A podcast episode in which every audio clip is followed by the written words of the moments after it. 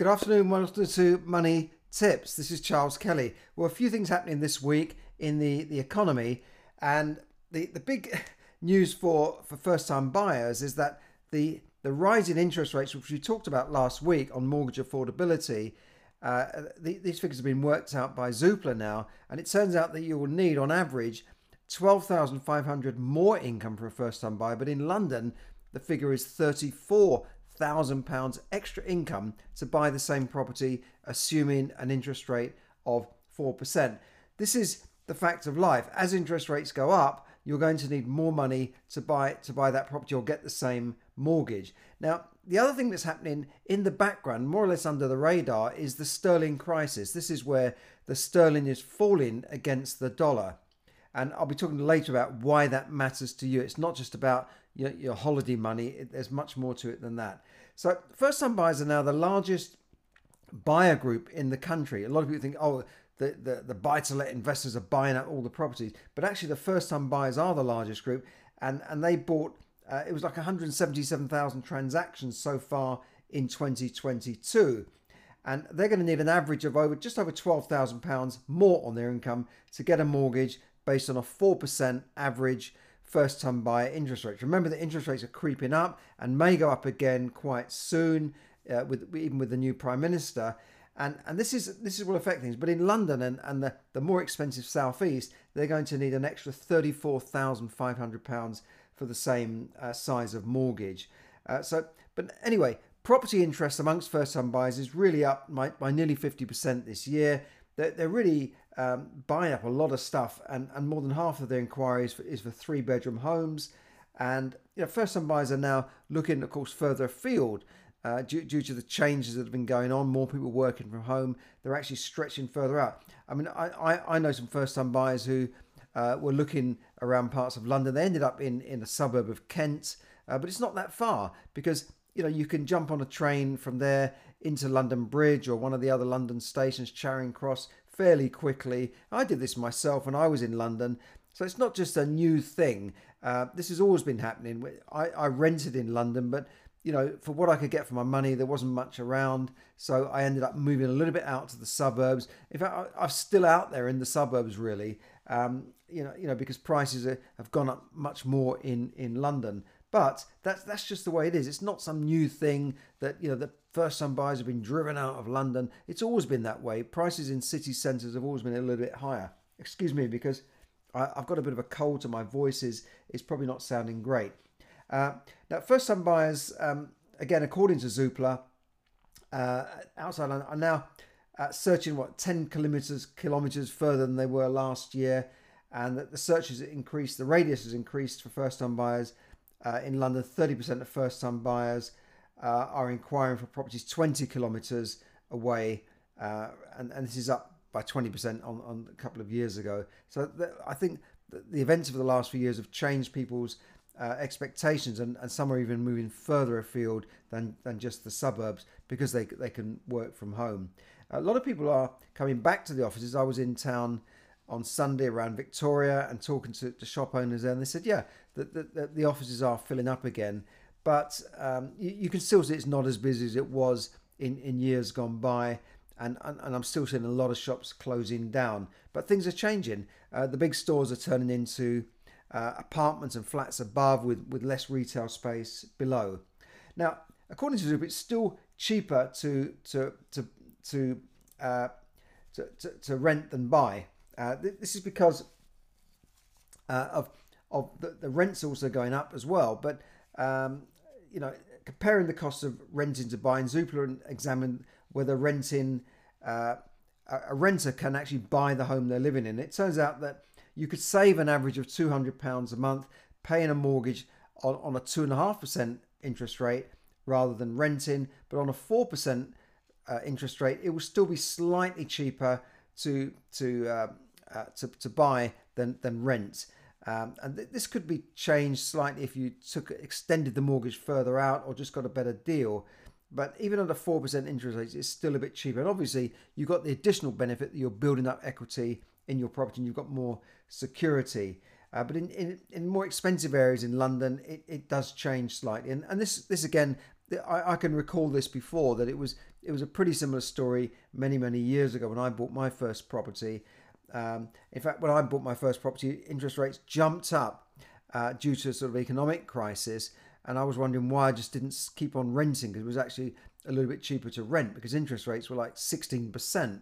But I think at these sort of rates, it will be cheaper to buy. And obviously, you're building up your own uh, property and getting yourself on the ladder, and, and, and that is still a better deal, even if it was the same or a little bit more to buy than it was to, to rent. Now, I've got to, I want to give you five tips for first time buyers um, that can help you uh, maybe get on the first on the ladder uh, and, and, build up a deposit, etc. Now, the first thing is you can. It's pretty obvious, really. Broaden your search area. Uh, obviously, this makes sense, especially if you rent in in a city centre at the moment.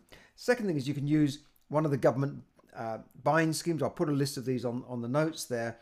Um, the the help to buy uh, equity loan has proved very popular. and I think that that has helped many people, but uh, that that scheme is only open till October, so if you if you haven't started on that, you probably uh, missed the boat there.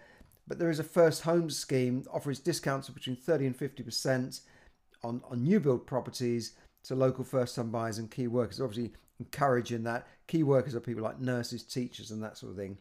Uh, there are several other schemes to help you get on the ladder too. Second thing you can do, excuse me, is to team up with friends and family uh, to help you get a bigger deposit. Excuse me. Now this this again sounds a bit obvious, but you also got to be careful who you buy with because it can be very hard to unravel it later on. Um, you know, you, you hear of arguments between friends. One wants to sell, one doesn't want to sell. You know, buying the other half out, all that sort of stuff. But it can work very well if you if you buy with the right person. You can also use the available ISAs and schemes, tax-free savings schemes, uh, schemes where the government give you a bonus on the ISA and, and use those. Now, many uh, grandparents and uh, parents are helping their children with uh, equity release schemes on their own homes. You know, a lot of people who bought in the, in the 80s and that sort of thing many years ago, even back back at the 70s, have got mortgage, got properties with mortgages paid off and quite substantial equity in that property. Now, by releasing the equity on an equity release type of mortgage, which is non-payment, rolls up until you die, um, they they can actually give part of their inheritance that they would have given to the children anyway, but give it to them now when they need it to buy a house, and it also can reduce inheritance tax if that person uh, lives uh, for, for for more than seven years. So it, it's a way of reducing the value of the state later on, and and giving the money when they need it right now. So have a look at that equity release schemes. Take advice. I'm not giving you advice on that, by the way. Uh, there are several other schemes, I said, to help you you can get into to help you save and and take advantage of the schemes that, that are available out there. Next thing is to do your homework on different types of mortgage. Uh, Zoopla calculates there are nine different types of mortgages.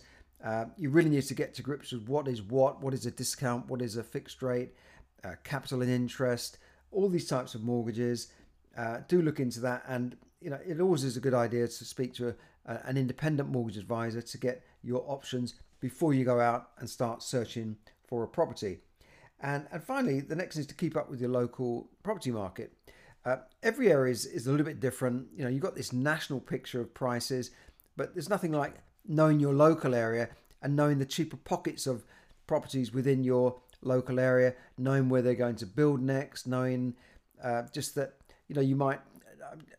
I mean, a friend of mine bought a lovely property because he just kept an eye on things and he knew that when a property came on the market that he particularly wanted, he, he wanted that property, he put in an immediate offer and bought it, and it's still there today. So you, have got to keep an eye on things um, and, and, just keep your eyes peeled and really know your local market, talk to the agents and that sort of thing, uh, because you, you, could jump in there before someone coming from the outside could get, could get hold of that property. Now, I want to go back to the sterling crisis. A lot of people don't think about currency until they go on holiday and find that you know they go to the airport and expect to buy you know one dollar forty for every pound and find that you know they're just about getting over one dollar for a pound or one euro for a pound. Uh, and then think oh it's expensive to go to america. But this is a big thing because sterling has been going down against the dollar since last year. I think it was around 130 something. Now it's 117 if you go to the airport now which is the worst place to buy currency you, you could find that you're only getting just over sort of 110 for your for your for your pound. Now, why this matters is because all the imports we, we, we buy in, like oil and gas and that sort of thing, all these things we buy in from abroad are generally paid for in dollars, dollar being the reserve, the world's reserve currency. It gives a massive benefit to America, by the way. Now, the American currency has been holding up very well. But uh, if we are uh, paying more, not just with inflation and higher costs, but we're paying more in, in uh, pounds because of the, the weak currency, this is going to drive up inflation.